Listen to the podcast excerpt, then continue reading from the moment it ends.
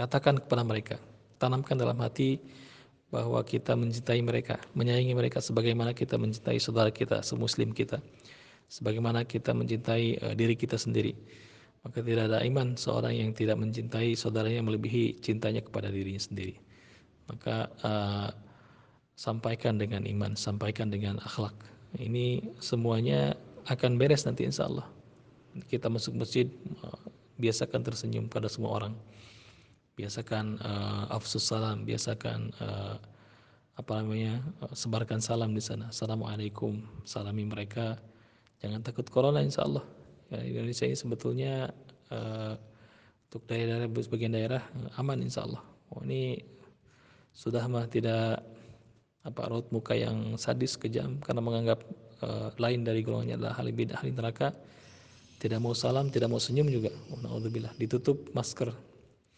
Ini akan terjadi perpecahan, bahkan kita akan terusir nanti. Yang perlu kita lakukan adalah lakukan yang yang bagaimana Nabi lakukan, yaitu akhlak. Muliakan mereka dengan akhlak kita. Nah, sebarkan salam. Kemudian tolong mereka. Tanya apa kabar mereka. Mereka senang biasanya. Nah, setelah itu baru lama-lama tidak harus dengan kata-kata, tidak harus dengan obrolan. Mereka akan mengikuti apa yang uh, kita laksanakan, kita amalkan dari sunnah-sunnah baginda Nabi ini. Ya, dilalatul bil maqal, uh, dilalatul bil hal, khair min dilalatul bil maqal. Kata Sayyidina Ali, dilalatul bil hal, khair min dilalatul bil maqal. Menunjukkan dengan perbuatan itu lebih baik daripada menunjukkan dengan perkataan. Maka antum bisa melihat bagaimana banyaknya mereka para alim ulama, apa namanya, uh, ustadz-ustadz yang berbicara di depan podium, berteriak-teriak. Mereka tidak ada yang mengikuti, bahkan tidak ada yang diamalkan. Kenapa? Karena mereka tidak mampu mendidik diri mereka sendiri untuk mencontohkan hal tersebut. Kenapa para ulama mereka diikuti sepanjang zaman? Karena mereka sudah menerapkan terlebih dahulu apa yang mereka katakan. Sebelum mereka katakan, jadi berbicara dengan ilmu dan yang pernah mereka amalkan, seperti itu. Maka ini uh, menunjukkan dengan perbuatan ini lebih berbobot, lebih uh, baik daripada menunjukkan dengan perkataan. Ini termasuk dalam siasah uh, dakwah ruqyah. Maka kita perlu menyebarkan tauhid ini tanpa menimbulkan perpecahan dan peperangan. Nah, peperangan itu jalan lain. Ketika memang ini bebal sudah tidak bisa dirubah-rubah satu kaum ini, maka uh, Nabi pun mengumumkan perang terhadap uh, mereka. Kalaulah masih bisa dengan dakwah, dakwahlah. Dakwah itu lembut, dakwah itu manis, dakwah itu membujuk, dakwah itu merayu. Bagaimana cara kita menyampaikan ini tanpa harus mengobok-obok kolam, ambil ikannya tanpa keruh kolamnya. Nah, seperti itu, pelan-pelan tapi pasti. Dan dakwah itu seperti air, dia masuk ke tempat manapun akan mengikuti. Air itu masuk ke dalam botol, maka dia bentuk botol, berbentuk botol. Dia masuk ke dalam aqua, botol aqua, maka dia berbentuk seperti botol aqua. Masuk ke dalam toples, seperti toples. Masuk ke dalam kolam, maka air berbentuk kolam. Dan dakwah itu seperti masuk ke masjid, maka dia jadi ahli masjid. Makhluk masuk ke dalam kalangan misalkan ahli-ahli bid'ah, mirip seperti ahli bid'ah, tapi dia bukan ahli bid'ah. Justru dia menarik satu orang-satu orang, pelan-pelan, dikit-dikit. Masuk ke dalam kalangan para dukun, dia duduk di dengan para dukun, tapi tidak membenarkan ucapannya. Artian dia dengan tujuan dakwah di sana. Makhluk masuk ke dalam orang-orang yang suka maksiat, jadi togel, misalkan mabuk dan main wanita. Mereka masuk dengan pakaian mereka mungkin sebagai penyamaran dan mendekati mereka satu persatu. Diajak surhat satu-satu dan masuk di ruqyah satu-satu dan masuklah mereka ke dalam iman dan selamatkan mereka satu-satu. Ingat, Uh, yang harus kita basmi adalah, yang harus kita perangi adalah uh, kelakuannya, bukan orangnya. Karena orangnya menyimpan iman barangkali di dalamnya, barangkali di dalamnya menyimpan uh, masa depan dari cucu-cucunya orang-orang ahli iman, ahli-ahli tauhid. Maka tolong mereka, selamatkan mereka. Masih banyak mereka yang harus kita sampaikan tauhid ini. Jangan menyekutukan Allah. La tusyrik billah, inna syirka la zulmun azim. Katakan kepada mereka, la tusyrik billah, jangan kalian menyekutukan Allah. Inna syirka, sungguhnya menyekutukan Allah adalah kezaliman yang sangat besar, bahkan nomor satu ini dosanya. Nah, maka apa namanya sampaikan ini dengan kasih sayang, insya Allah.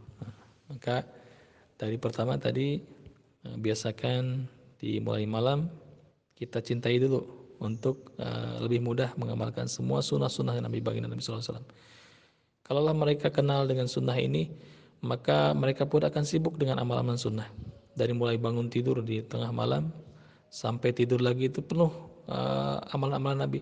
Tidak ada lagi amalan-amalan yang di luar uh, baginda Nabi ajarkan.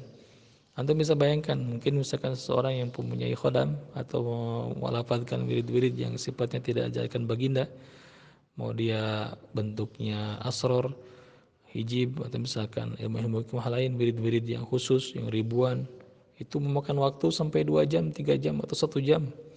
Duduk di tempat sujud dia setelah sholat dibacakan sekian ribu kali. Ini sungguh sangat melelahkan.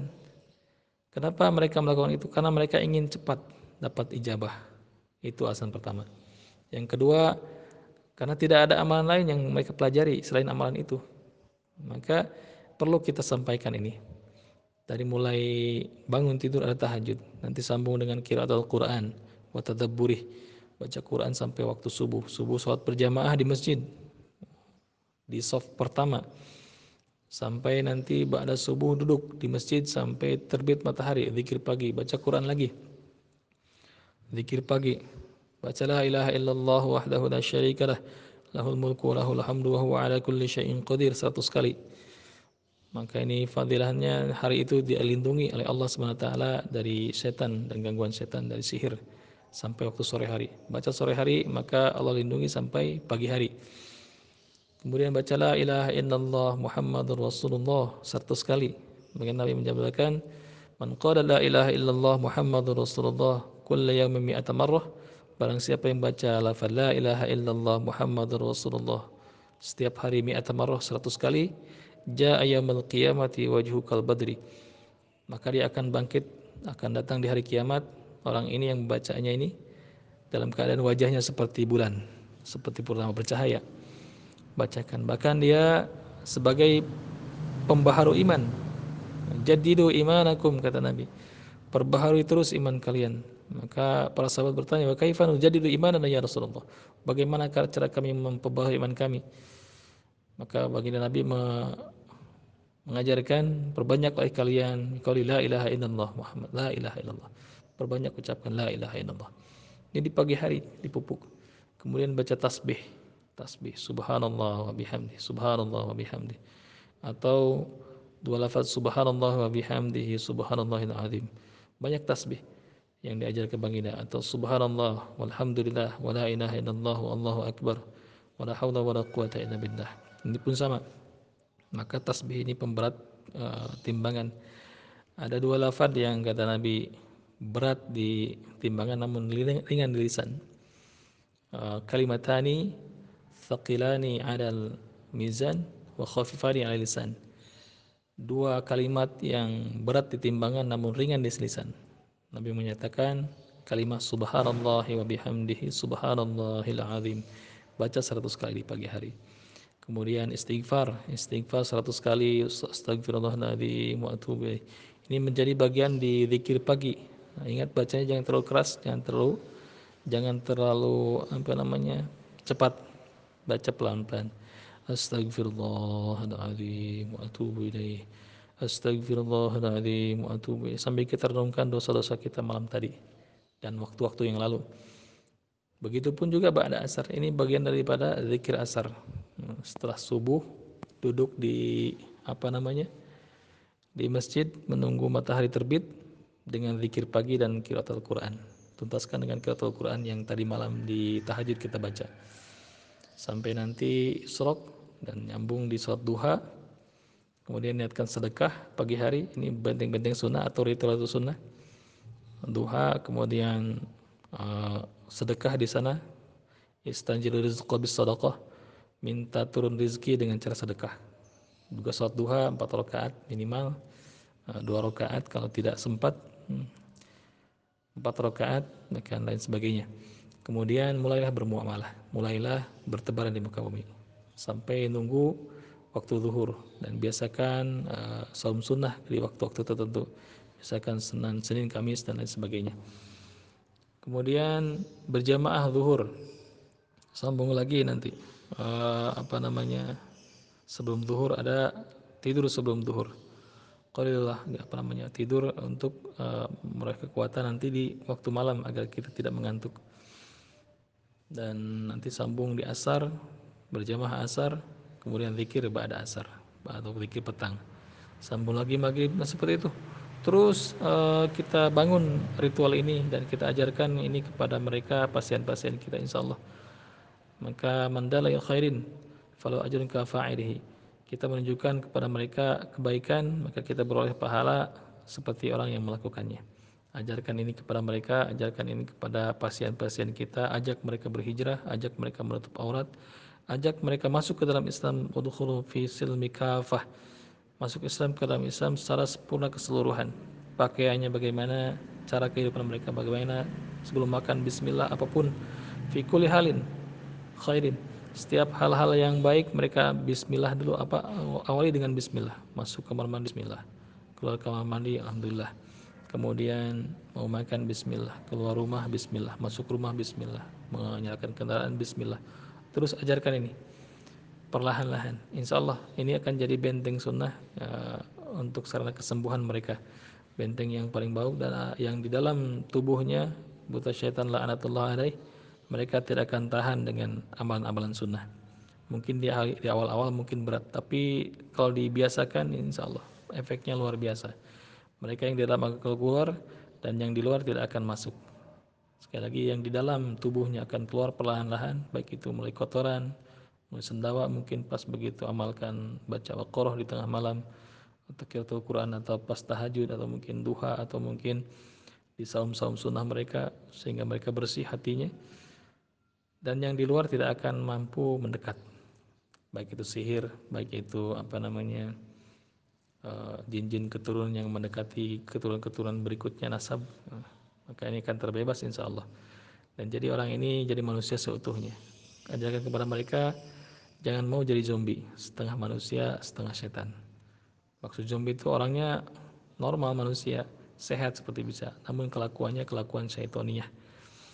Dan setannya mengendalikan dalam hatinya, na'udzubillah. Nah, mari sebarkan dakwah tauhid ini, mari ajarkan pasien-pasien kita dengan uh, ilmu yang bermanfaat yang pernah dilakukan oleh baginda Nabi sallallahu alaihi wasallam. Insyaallah kita termasuk barisan-barisan ahli tauhid, ahli-ahli taqwa dan ahli-ahli iman. Bagaimanapun mereka adalah saudara kita, siapapun itu, termasuk kiai-kiainya, kiai-kiai dukunnya misalkan, termasuk ustaz-ustaz dukunnya, mereka adalah saudara kita, mereka ahli iman. Hanya ada kekotoran dalam iman mereka, ada kesyirikan dalam mereka. Sampaikan dengan iman, tolong orang sebanyak mungkin, insya Allah kita menjadi orang yang paling bermanfaat dari ahli-ahli dakwah. Nah, kita tidak harus menghukumi mereka, tidak harus memvonis mereka, tapi kita ajarkan dengan cara yang paling halus. Antum bisa bayangkan seorang mendatangi dukun, kemudian dukun menyarankan dia untuk menyembelih kerbau dan bertapa bersemedi di tempat tertentu. Pasien mau karena dia ingin sembuh.